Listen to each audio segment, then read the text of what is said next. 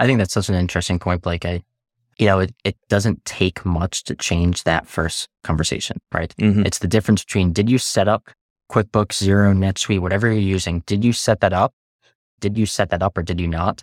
Changes the entire dynamic of that first call. Are they coming there and saying, okay, like let's actually start? Or are you coming there saying, you know, I got to set up these things. It's going to take a few weeks, right? Like it's a whole different, it's something so small, but it changes the entire outlook of that relationship. Want to learn what sets LiveFlow apart from the thousands of other QuickBooks online apps? Do you want to learn how LiveFlow saves time for hundreds of accountants and bookkeepers? Want to learn how LiveFlow helps accountants and bookkeepers to use LiveFlow successfully in their firms? Stay tuned to hear more from our sponsor LiveFlow later in the episode. If you'd like to earn CPE credit for listening to this episode, visit earmarkcpe.com. Download the app, take a short quiz, and get your CPE certificate. Continuing education has never been so easy. And now, on to the episode.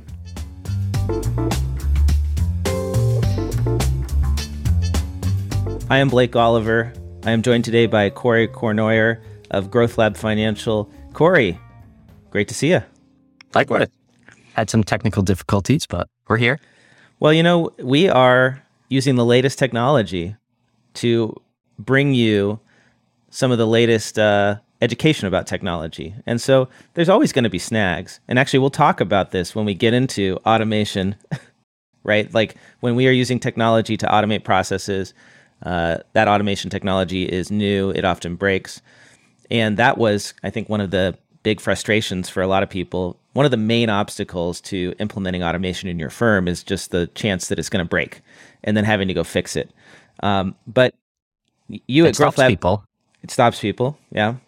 It Tell me- stops people, and I think like it. Um, we'll get into it more, but it forces you to really understand the the pros and cons of what you're doing, right? Like, So, uh, the topic today is keep calm and automate your client onboarding. We're talking about automation, uh, and one reason that we're talking about automation is because you and Growth Lab are experts in automation. You've got a no code practice now in your firm. Uh, tell me a bit about no code, what Growth Lab is doing, and what your role is, Corey. Cool. Yeah. Um, so we started focusing on no code maybe about six, seven months ago, give or take. Um, and the impetus for that was really like we started automating things in our firm, starting with Zapier and things I'll get into later. And we've started to understand really like the pain points around actually automating, right? Like automation can actually cause many more pain points than it's worth if you don't do it right. And so we kind of started to figure some of these things out. We explored with new systems, Make, Integromat, um, others that we'll go into, and really started to understand like the nuances of where we should focus as a accounting firm. And as we started talking to other accounting firms about some of their similar pain points, we're like, this is actually, let's help some of our peers, right? Like, let's actually help some of these other firms that are having these same exact struggles as us. And so our no code, low code practice focused on uh, process automation is really a niche within the accounting community. It's really focused on other accounting firms because we can bring our experiences automating things in the past for our own firm to them. So that's really what we focus on, helping other firms. We're not just focused on, uh, you know, quick automations, build a Zapier and off you go. It's really on process automation, right? I think there's, we have to distill those differences as we talk about no code. Yeah, that's really important, right? Is is doing it holistically, not just one off, and and understanding our processes before we start to automate. That's a really key point that we're going to talk about today. Um, and if you are listening to this on the podcast feed, uh, chances are the course is already live, and you can just go download the app, find the course, search for the title of this course, which is Keep Calm and Automate Your Client Onboarding, and then you'll find it, take the quiz, register for that, get your free CPE. Okay. With that out of the way, let's get into our agenda for today. So, we're talking about client onboarding and automation. Uh, we are going to talk about why we are focusing on client onboarding specifically when it comes to automation. Then, we're going to talk about process mapping. We'll talk about how do I start process mapping. And then, only after we've talked about process mapping and we've gotten a little example of that, then we're going to get into automation. Uh, it's very important to do the process mapping first. And then we'll talk about the tools you can use to automate, how Growth Lab can help you with that, and then uh, we will leave time for some Q&A. So if you're attending live, again, feel free to put in uh, any questions into the LinkedIn chat. I will be monitoring that, and uh, we'll do our best to answer those questions for you. So, Corey, let's talk first about number one. Why focus on client onboarding when it comes to automation? Why did we pick this particular area of a firm to automate first? I, mean, I feel like we could probably have a one hour discussion on just just this bullet, right? Um, why focus on client onboarding?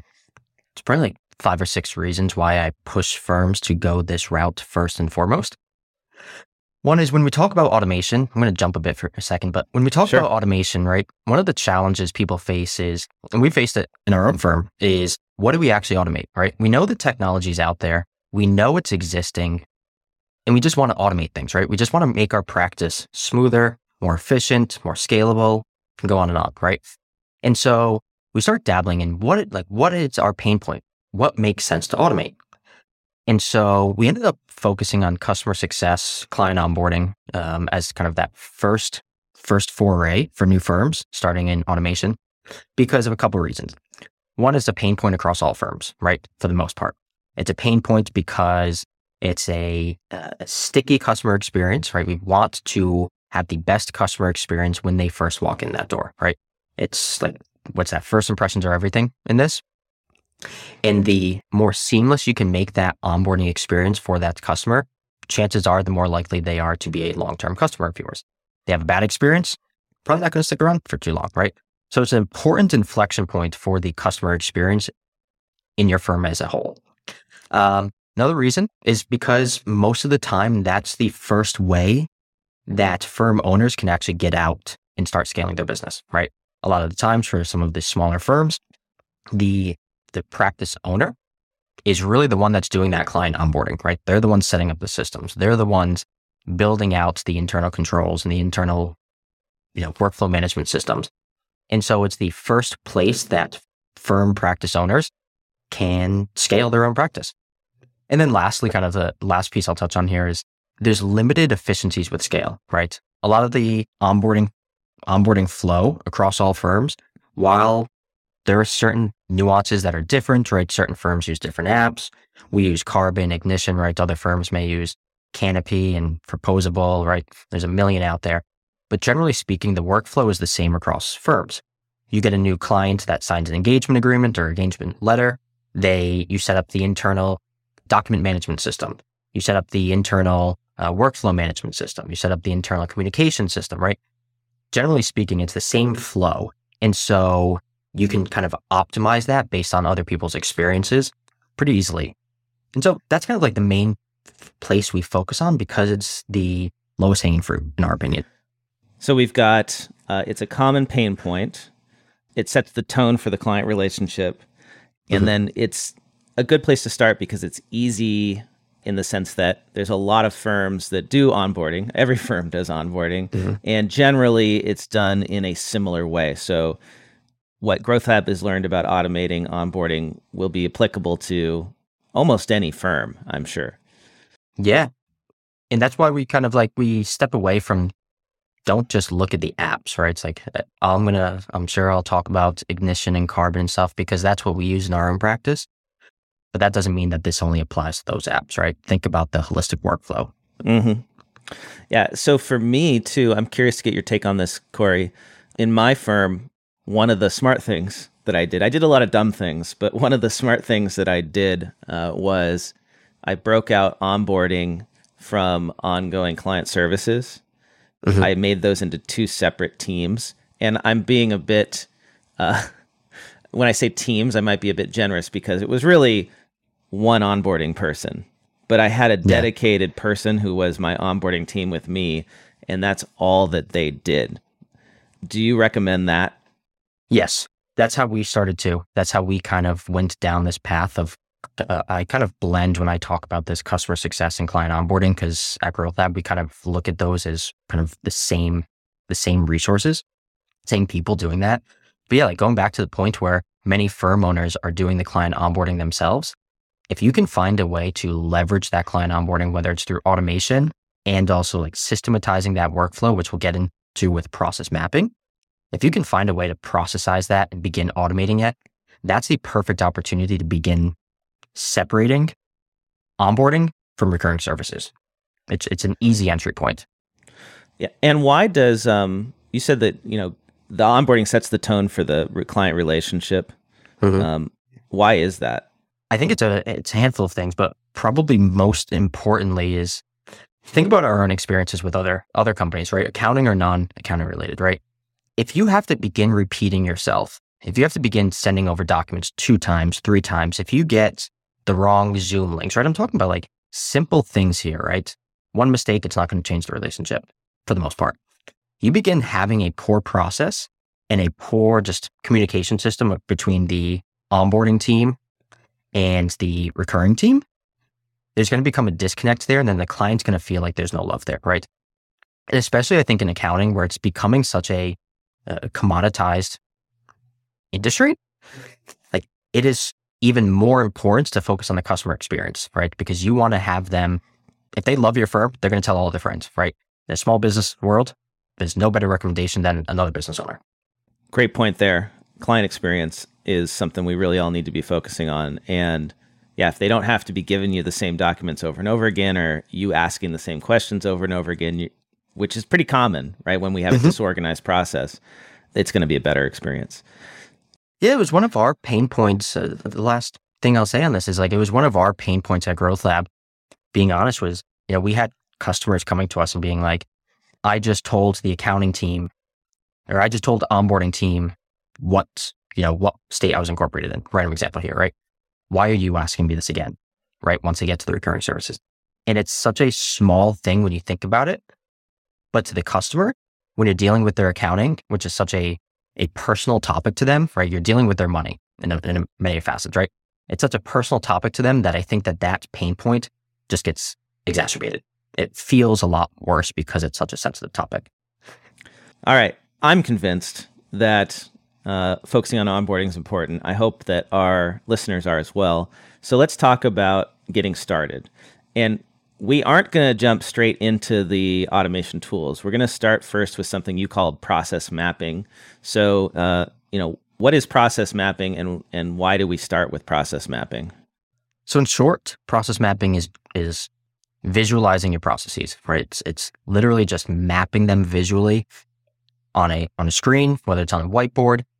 There's a lot of things that you can do there, but why do we focus there? Going back for a second, when you start talking to people about what you can automate and what you, where they can begin automating their firm, it's kind of a teeter top, right? It's what can I automate? Okay, great. I've learned that I can actually automate things. Now let's automate everything, right? Like it's a slippery slope that people go down.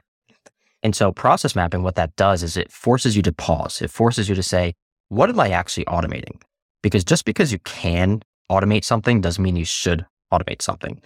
Because at, at least at Growth Lab and a lot of other firms I've talked to, what happens with technology and software is really you begin to cherry pick new software and new technology for your firm because it solves a specific pain point in that time, right?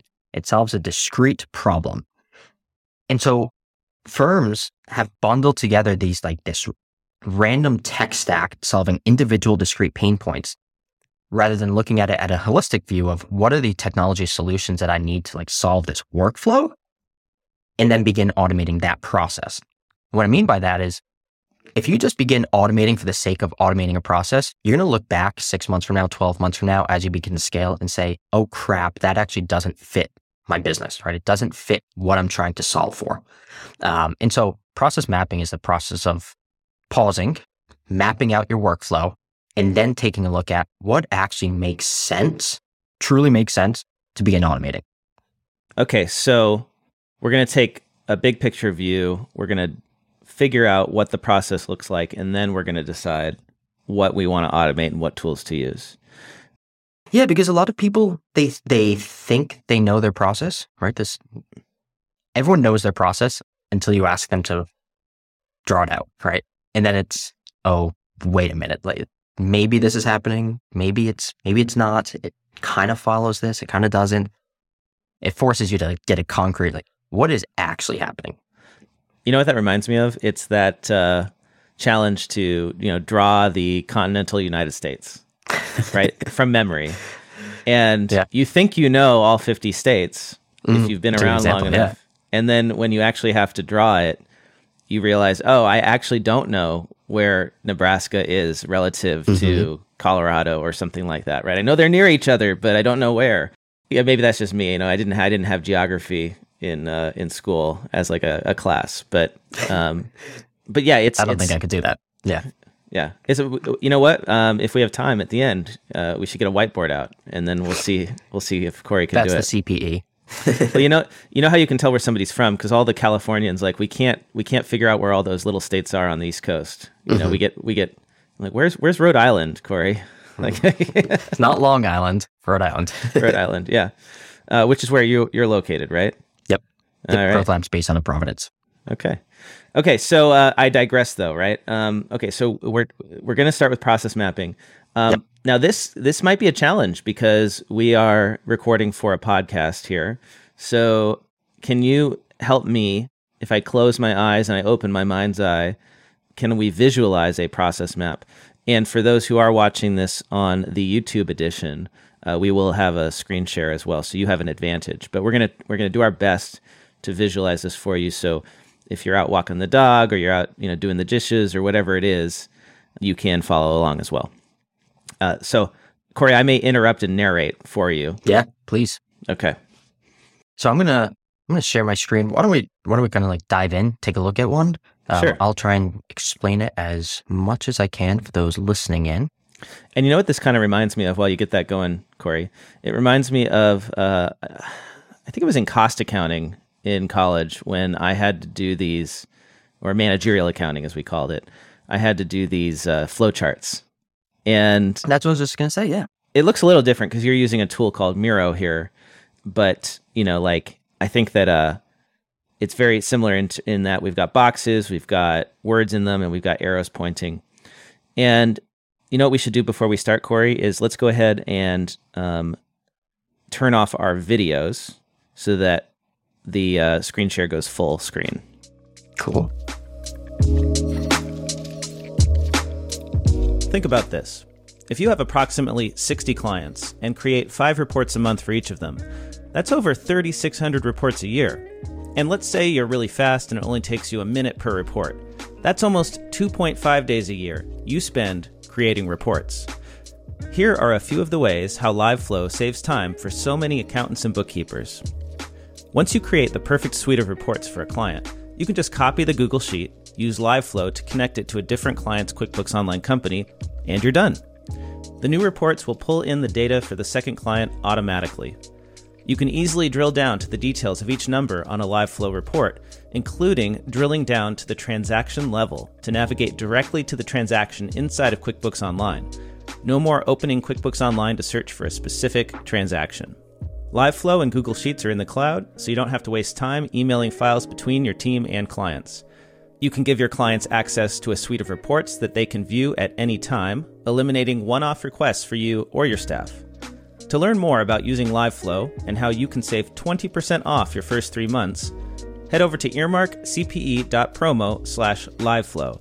That is earmarkcpe.promo forward slash L I V E F L O W. Stop manually updating your spreadsheets with LiveFlow.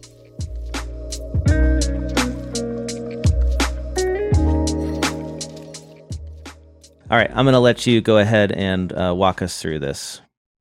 Yeah, no, I think that that's a great point, Blake. Is it's it's a similar to a flow chart, right? It is meant to be a mind map, a flow chart, a process map, whatever you want to call it, outlining your processes. And the key that we want to focus on here is not just people, right? It's not just, okay, Blake, you signed the engagement agreement, and so I'm going to do X, and then someone else is going to jump in and do Y, right? We want to make sure that when, as we're going through this, we're looking at it at a bigger picture. What are the systems that play into here? Because nine times out of 10, it's really the systems and the pain points that those systems cause that is the focus on why we want to automate things, right? Whether it's redundant data entry, right? Running parallel systems, um, you know, desktop versus cloud-based systems, right? It's usually the systems, generally speaking, broadly speaking, that cause 80 to 90% of those pain points. Okay. So as and, we go through this, and systems, you're talking about this is where the data lives. This is where the files live. yeah, any any type of apps as part of your tech stack as as Okay. as I talk about systems. And so I like to kind of think about process mapping and starting process mapping. We're using a tool called Miro, M I R O. It's simply just our preferred, no affiliation with them, but um, it's a really clean, easy way to visualize it uh, using different colors and stuff. And I'll go into why. But when beginning this process map with your team, whether it's you or whether you're doing it with someone else, I usually like to approach this as an interview style, right? Act naive, act as if I don't know anything going on in the business and interview someone, right? I did it with someone else on my team, on the sales team uh, at here at Growth Lab the other day. Act as if I don't know anything, right? So what happens? Great. We get a new lead. So if you're looking at the screen or if you're listening in, we have a new lead as that first initial, initial uh, starting point for this process map, right? We're not going to focus on marketing. We're not going to focus on sales for this. We just have a new lead that wants to move forward. Got it. What happens next? 90% of the time, you'll send them some form of welcome email, right?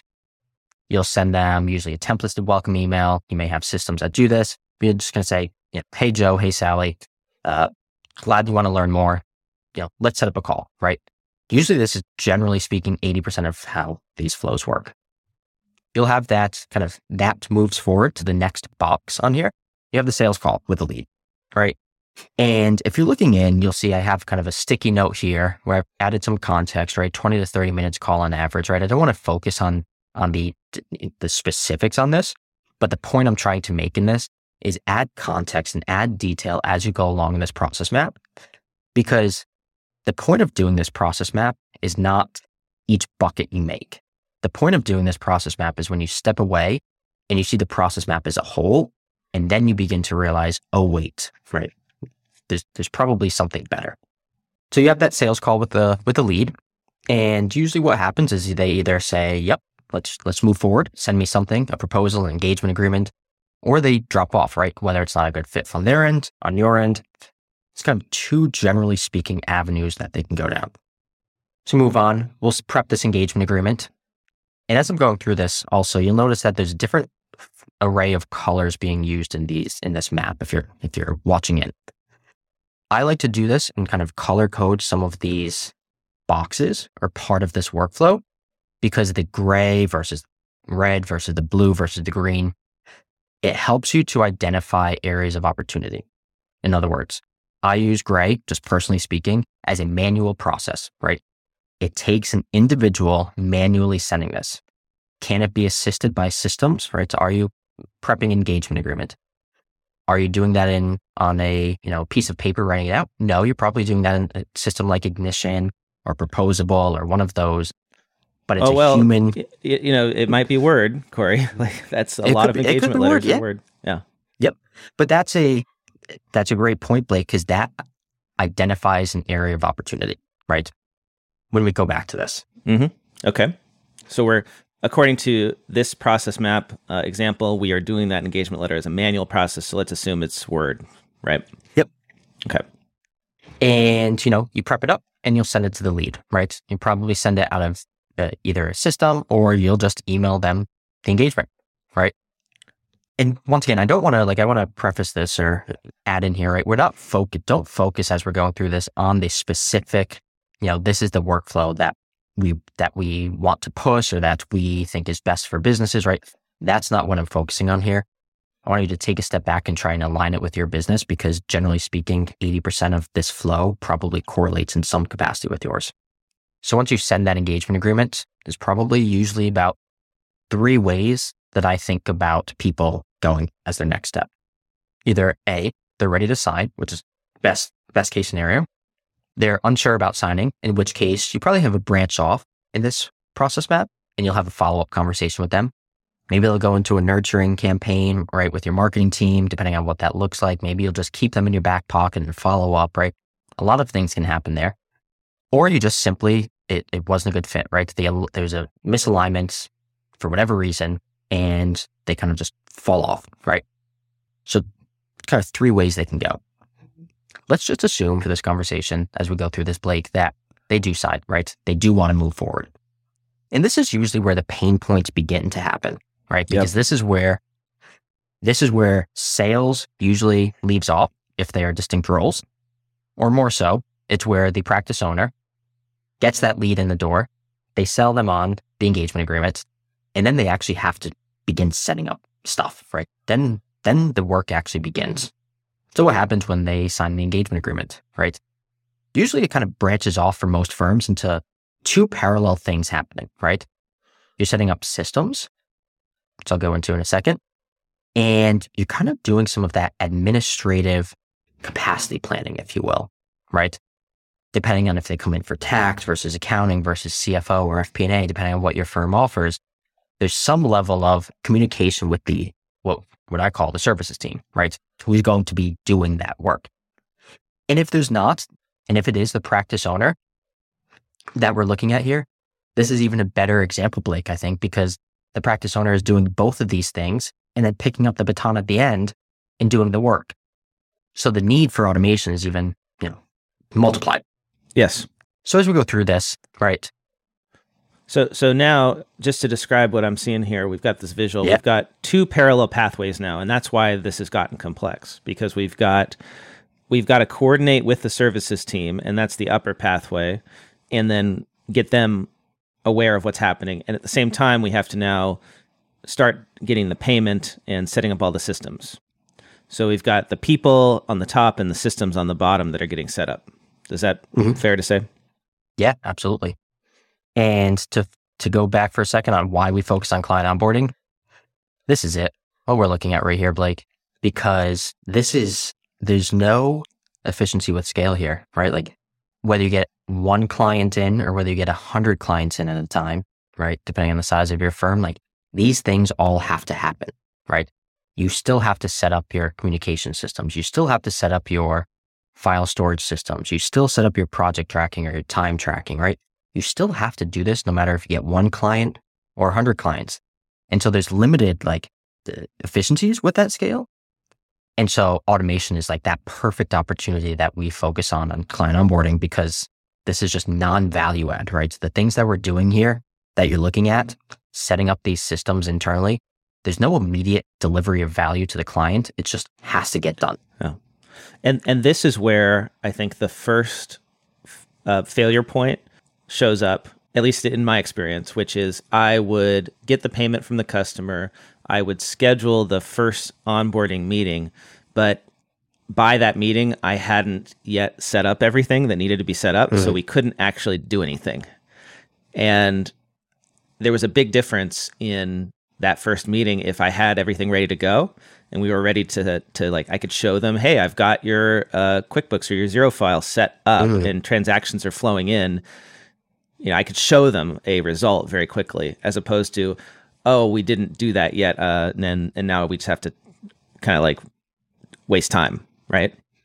Yeah, I think that's such an interesting point, Blake. I, you know, it, it doesn't take much to change that first conversation, right? Mm-hmm. It's the difference between did you set up QuickBooks, Xero, NetSuite, whatever you're using, did you set that up? Not to focus on that that specific system, right? But did you set that up or did you not? Changes the entire dynamic of that first call, right? Are they coming there and saying, okay, like let's actually start? Or are you coming there saying, you know, I got to set up these things. It's going to take a few weeks, right? Like it's a whole different, it's something so small, but it changes yeah. the entire outlook of that relationship. And maybe a more general example that would be better is simply having the shared file storage setup so that the client can, in their first meeting, start uploading documents to you. And you can show them how to do that. Whereas sometimes in that first meeting, nothing is set up, and then you're rushing to like create the shared folder and share that with them. And, and they're just sitting there watching you do something. It's kind of a waste of their time, right? Yeah. Or, or worse yet, the system is not set up and you're sending over, the client sending over, you know, tax returns or files or, you know, different things over to email. Yeah. And then the individual team member is kind of just like trying to manage those files off to the side, right? And then you have to you have to make sure that those files actually get into the you know shared storage. So there's a, there's a we can talk about these pain Yeah. points, but hope to emphasize the reason. And um, so what we're seeing here is we've got on the lower workflow, which is the system setup, we've got a few examples. Set up Microsoft Teams slash Slack, that's the communications uh, with the client if you're using a chat tool with them. Then we've got set up OneDrive slash box slash drive folder, that's the shared file uh, uh, service, so you can securely exchange files, your, your file portal, if you will. Then we've got the uh, time tracking for their employees. That would be T Sheets or Harvest or ClockShark, what have you. Then we've got the QBO or Xero file. And then we've got the Karbon, Asana, Jetpack, the, the task management or the project management software that you're going to be using for them. And so those are all, I mean, that's, those are just five core things. I'm sure we could have many mm-hmm. more as well, depending Yeah. on what they've signed up for. Absolutely. Yeah, there, there can be a million here, right? And what I found is going through this process map with a lot of firms is oftentimes these are the these are the five core things that you probably need, right? You can have a lot more, but what happens is firms realize as they go on that they are solving different pain points, and so they may have multiple file storage systems set up, right? They may have multiple, you know, some may use Karbon and Jetpack or Karbon and Canopy, right? Depending on the the services team, right? This flow that we're looking at right here can really blow up. So it's ripe area of opportunity. And if you're watching, or if not, we have these gray boxes that have each of these systems, right? So set up Teams, set up OneDrive, so on and so forth. And then I've highlighted them in red for this conversation here. And I've done that specifically because that is a pain point, right? As you're going through this process map, whether you define Teams or OneDrive or setting up these systems as your, your distinct pain points through there, whatever it is, if you feel like this process just doesn't feel right, it takes too much time, right? It's, it's miscoordinated, whatever the reason is, I like to tell people highlight it in red because that allows you when you come back to this to identify areas of opportunity, right? We're not, when we're building a process map, we're not trying to solve the problem as we build it because that just, that just causes a whole new can of worms, right? You really, when you do this process map, you want to define the current state and stop there. Don't, don't fix it. Don't solve for it. Define current state and then pause. Okay. So we've we've identified a few different areas that we can uh, automate right there with those uh, highlights. And then kind of at the end of this, usually what happens, you set up those internal systems, you you know, you plan capacity or plan who you're going to pass the baton to for who's actually going to do the recurring work. And then in some capacity or some format, they kind of get transferred off to the, the quote services team for however that looks in your business. But, you know, what we're focusing on here is current state, define current state, no future proofing, identify areas of opportunity, and just map systems and people. Those are kind of the, the three top tips I would give people. All right. So now that we've defined our current process, now do we get to automate this? Not quite. Not quite. And the reason why is when you've identified the pain points, Blake, that's what opens up the next conversation, which is what are the systems, right? To define system requirements. So I'm going to use a random example and I'm not meaning to pick on any uh, specific app here, but let's just say, random example, you use Slack, right, for client communication and you use uh, OneDrive. Right, completely random example, right? If in some capacity those systems need to talk to each other, you need to define that as a system requirement as part of your onboarding process, right? So if you're going to change what applications you're using, you want to make sure that they not only solve the pain point that you're looking for, but they integrate with the rest of your tech stack, right?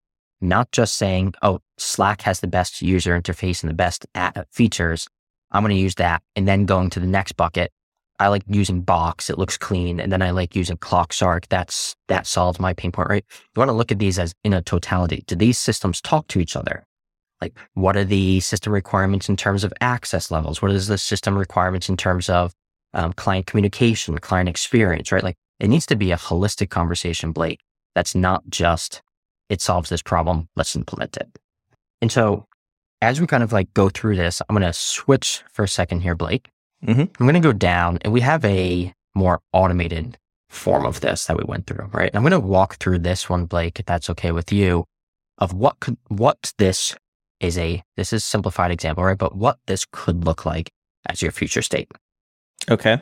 So it looks pretty similar right now where I have the, the new lead comes in, I send the welcome email, they do the sales call, or I do the sales call, and then I prep the engagement agreement. Oh, that's different. Mm-hmm. Yeah. So that's hence the color coding here, right? But after that sales call, right, that prepping of the engagement agreement, whether it's Ignition or Proposably or even Word, I've seen people do this, right? I've seen Mhm. this part automated, but that's an easy, shouldn't say easy, right? That's a, that could be a clear first step automation, right? If you're using a system like HubSpot, so for example, how Growth Lab does this, we use HubSpot and we use the deal flow, the deal columns in HubSpot. And so as it moves along in that process of becoming further and further down the pipeline, getting closer and closer to signing, we have different automations that are triggered by the columns in HubSpot that maybe set up the client in Ignition or maybe send them specific emails depending on where they are in that journey, right? But in this case, the simplified example here, that's where that example comes from. You have that call, they're ready for the engagement agreement. You move them in HubSpot, you move them in your workflow system, and they prep up the engagement agreement, or they prep up the client, I should say, Mhm. in our use case. Yeah, I think that's a huge area uh, to improve because in an ideal world, you can actually send the engagement agreement during the call. And Yeah. Because like, like that's where a lot of deals get lost uh, from a sales and marketing standpoint is you have a great call with the client and then you said, I'm going to send you, you say, I'm going to send you my engagement agreement. Then you send it and they never get back to you. they, Yep. right. The other priorities, or maybe somebody else gets in there and talks to them and sells them on their services before you uh, get a chance. And, and like that's where deals are lost, right? So, 100%. Yeah. yeah. And I also think on that topic, like, is I'm sure firm owners are looking at this or listening in right now and being like, yeah, but you know, Blake, how long does it actually take me to set up that client in Ignition? Right. The answer is not much, right? It maybe takes you three minutes, but it's not about saving those three minutes, right? Because if it's just about saving three minutes, five minutes, 15 minutes, like that's not, that's not what we're focusing on here, right? Because if you're just focused on saving bulk time, there are probably other areas in your firm that can save you more than 20 minutes at a time, right? I'm going to go on a limb and say guaranteed there are. Right. But why do you do this? Why do you find these small optimizations along the way? I mean, it helps reduce errors, right? If someone is manually going in there and typing things out, it's just prone to human error. No Mhm. one's fault. It just happens, right? Um, it creates like consistency, right? So as we go along here, I'm going to skip forward for a second here. Well, I, Um, just on that note, um, Sure. in one of the in the large firm that I worked for in public accounting briefly before I, I, I left public accounting, we used Word documents. We used a Word template, Mhm. and I think there were ten different versions of that of that engagement letter for our for our just our one practice because we had sort of made modifications to it over time, and it, it sort of spiraled out of control in that sense, um, and nobody really knew which one was the correct one. That's a great example, right? Yeah. Is version control. All right, but please do continue. And so, you know, things kind of look the same, right? They, you send the engagement agreement, they sign, they pay. And this is where we had that branch off in the previous, you know, uh, uh, current state that we were looking at before, where it, it branches off and you have the system set up and then you have the coordination, right? The capacity planning, coordination with services team, right? However that looks in your firm. But if you're watching this, what you'll notice is there's one big green box here, right? What we had before was about five different gray boxes of manual things that happen. Someone goes and manually sets up Microsoft Teams. Someone manually sets up OneDrive. Someone manually sets up Harvest or T-Sheets, right? Manually sets up Karbon. And when you can figure out, let's just pretend for a second that you've defined those system requirements for the apps that you're using, whichever ones are on here or others, you define those system requirements, you know they talk to each other. When you can then automate that entire system setup that gets triggered by, let's say, payment confirmation or signature of the engagement letter, right? When you can trigger that, not only do all of these things happen in conjunction, but you are virtually guaranteed that they're all going to be set up correctly, right? They are not going to have the spelling errors. All of the names are going to match, right? The team is going to have the correct access levels that they need, right? It just, it happens and it's one less thing while that may only save you 20 to 30 minutes per client, give or take. It's a fact that it gets done immediately. And so the rest of the team doesn't have to worry about it. And it helps ease that workflow along, right? Mm-hmm. It gives you that extra buffer, as you were talking about before, Blake, of you go to that first call. Oh crap, I didn't set up Teams. I didn't set up my OneDrive or Box folder, right? You don't, the team doesn't have to worry about that anymore. And it's not just the time savings, it's like the mental thought process, right? That I feel like that, Blake, right, takes Yeah. up more time than anything else. Well, and to be fair, even if you're saving, I mean, looking at this list here, setting up all this might take me, even if I'm fast, it could take me an hour or more. And if I'm mm-hmm. the partner, and uh, you know, I'm I'm I'm highly uh, valuable, right? My billing rate is Mhm. pretty high, you know, several hundred dollars an hour at least. Uh, for me to automate that, I'm I'm saving hundreds of dollars every time I automate that. Yeah, it's an opportunity cost. Mm-hmm. 100%. And for the firm owner, right, this, this is a easy way. If you can just spend those, call it an hour, Blake, right? If you can spend that hour instead of setting up these systems that are non-value add, you could focus on getting another lead in the door or focus on doing more billable work or completing another engagement or getting out another tax return. That is massive opportunity cost. Yeah. Well, so let's talk about how you actually automate this stuff. Um, like, w- let's get into the tools now. Yeah. So, you know, we recommend that everyone kind of starts with, depending on, on how you want to approach this. If you are open to testing things out yourself, we focus on Zapier, right? It's, you've probably heard about it. It's a household name for automation, no code, low code, right? Use Zapier because it's a easier time to live, right? You can probably begin playing with that. And I recommend this to firms because if you've never automated a single thing in your firm at all, start with Zapier because it's easy, right? Even if it's automating a Slack message, automating an email, right? You can begin to understand the, the limitations of these automations. If you want to take it that next level and begin automating things like system setups here on a more like granular basis, while Zapier can do that, you're going to have limitations around things like searching if the Microsoft folder was already set up before. And if it was, don't make a new one, right? Random example, right? But like those filtering, those if then to begin to get limited. And so for those, we use, we personally use Make. It used to be called Integromat. That's probably our favorite. You can get pretty granular. You can access a lot of the same apps. You can get down to the API level. Or, you know, there's Process Street, right? Um, like I know you use Process Street, right? Yeah, we use Process Street uh, for Earmark Media, which is our uh, media podcast production company, and every uh, podcast episode goes through the same workflow, which I think now has three dozen steps in it. And so, to ensure quality in the production process, you know, that is essential. Now, I, I know that Karbon is is very similar in that it has these checklists and and automations and whatnot. So, um, yeah, I would I would compare in the accounting world, right? Karbon and Process Street are kind of similar in that respect. Uh, you you create jobs for everything you need to do, and then work through the checklist. Um, And I think what's important to highlight that you just said, Blake, though, was you're not auto like Zapier is automating a task. Zapier automates tools like Zapier automate a specific discrete task, right? Do X. When you start to use tools like Make or Process Street, you're not focused on automating a task or a discrete pain, pain point or problem. You're automating, you begin to automate the process. And I think that's when you begin to find like scale efficiencies with what you're doing. Hmm Yeah. So, for instance, like in Process Street, we could create checklist items to set up all of those different systems. And then each of those checklist items could be assigned to an individual, or we could hook up that task to Integromat or to Zapier. And when you check that box, it kicks off an automation. So, what I like about tools like Process Street is it allows you to combine people and technology into a single process and then eventually swap them out if, if necessary, right? You can take a people driven process and automate it, but still have it in the same checklist. and that's powerful because you're not going to be able to automate everything all at once. You know, you, you, You and, shouldn't. and- yeah.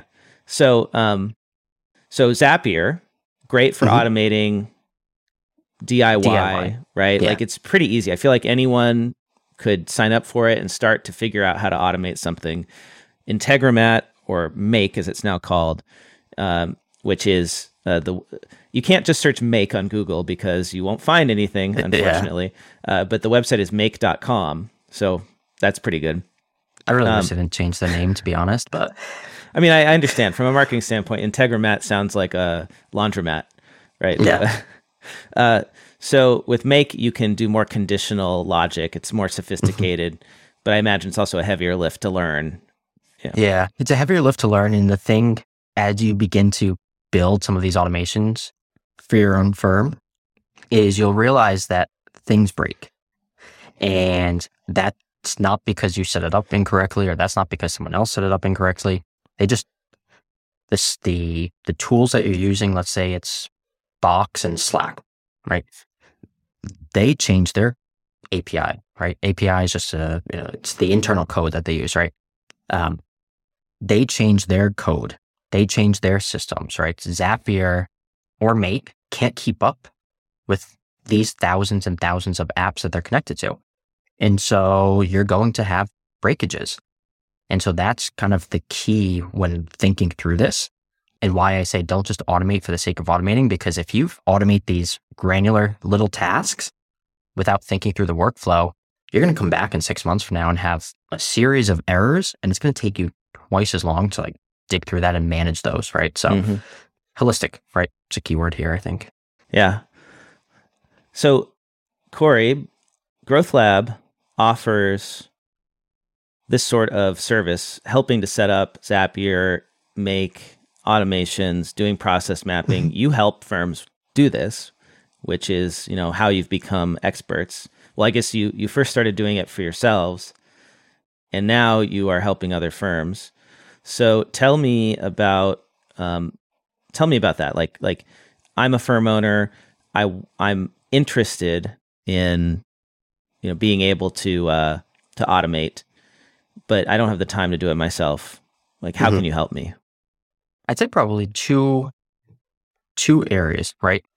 The first is I always ask people, do you have your processes mapped or laid out, right? Even if it's not maps, right? Maybe you have a tool like Karbon or Asana or any of these workflow management systems that you've at least outlined the workflow, right? Do you actually have it down in granular? So if you haven't, we'll start with some form of process mapping engagement so that we can at least, if nothing else, if you don't want to focus on automation, you can at least get your processes defined. We can kind of walk through that with you, helping you to identify the the areas of opportunity, the pain points. of that's kind of like the first place. If you've done that or you have that or gone through that, uh, we have a new division called AppStream, which if you're watching, we have Blake has it up on the screen here. In AppStream, what we focused on is we talked to other firm owners and the problem with why they haven't outsourced some of their development of the automation is because a lot of other firms are charging, you know, high development fees up front. And then you go back to, well, now I have to manage it or hire them again to fix it. So what we've done is we built a subscription model around helping accounting firms automate their workflows. And so starting at around 200 bucks a month, we work with firms and we'll identify automations, we'll build them, we'll host them for you, and then we'll manage them and monitor them on a monthly basis so that if you have any of these problems or your workflow changes or you know anything like that, we'll actually jump in and fix that for you so that it's truly an automated workflow. So And then for today, you're telling me that like uh, I I work with you to set up an automation where when the customer pays, my automation automatically sets up the shared file structure so that they can start sending me documents and then kicks an email off to them inviting them to it and explaining how all that works. That was normally a process I had to do manually. Now it's just automatic. You can help me build that and then if it breaks, you'll fix it. if it breaks, we'll fix it. If you want to change the structure, you know, you want to change what that email says, we'll update that. We'll monitor it. We'll maintain it. Yeah, all of that. Okay. Sounds like a and deal. then and then it's um we've also put together an onboarding bundle because, like we talked about today, like the whole conversation today, Blake, right? Onboarding is one of the big pain points. And so we put together a bundle where we will set up all of those like pain points that we went through today the file storage, the internal communication, the workflow management system, time tracking, the internal accounting, right? We've bundled those all together. So those five automations that you just saw completely go away manually. We've put together a package for that, uh, that will do that at starting at 400 bucks a month. And the key here, though, that I want to touch on, Blake, is it's scalable, right? This is not an automation. And then once you hit 10 new customers per month, it, it scales up, right? This is not a linear growth, right? Like this is truly scalable for firms where they begin automating it as you scale your firm from 12 new customers a year to 120 new customers per year. You don't have to think about it. So, if folks want to learn more, if they want to sign up, you've got a page on your website, growthlabfinancial.com. Then go to what we do in the menu bar and go down to workflow automation. And the direct URL is just growthlabfinancial.com slash workflow hyphen automations. But if they come to your main website, uh, I think they'll, they'll yeah, reach out on on uh, LinkedIn or yeah. um, happy to happy to talk with any firm owners that want to learn more. And what I like about this, Corey, um, and why I like talking to you is that there's lots of IT consultants, there's lots of tech people that will work with firms on building automations. Well, I shouldn't say lots, but they exist. But mm-hmm. they aren't accountants themselves. They don't do the monthly close. They don't do CFO type work. And so they're not as familiar with like the specific needs of accounting and finance and and specifically doing outsourced accounting for small businesses. So mm-hmm. you're basically taking what you've done internally at Growth Lab and you're repackaging that as a service for other firms. Is that fair? Yeah, packaging what we've learned in the so that you don't have to go through those same painful experiences that we went through trying to figure this out. Yeah, that's great. Um, well, Corey, it's been a pleasure chatting with you today. Um, thanks for joining me. Thanks for educating me a bit about you know process mapping and um, automation and what's possible. I, I really do think like onboarding, it's a great place to start. I mean, mm-hmm. onboard yourself onto automation with client onboarding would be fair to say, right? It's a good fit. First place to start. Yeah. First place to start. All right. Well, uh, I hope to see you again soon. Uh, this has been a pleasure. Thanks everyone who joined us live. And again, uh, don't forget if you are listening to this episode, you can get free CPE for it. Just download the Earmark CPE app. Go to earmarkcpe.com or search the Apple App Store or the Google Play Store. Download the app and you can start earning free CPE for listening to podcasts and watching YouTube videos such as this one. Uh, just search for the title of this episode Keep Calm and Automate Your Client Onboarding, or go to the uh, Growth Lab channel on the Earmark app. You'll see it there. You just have to take a quick five question quiz after you've watched this video or listened to the podcast episode, and then you'll be able to earn your CPE. Corey, hope to see you again soon. Thank you, Blake. Bye.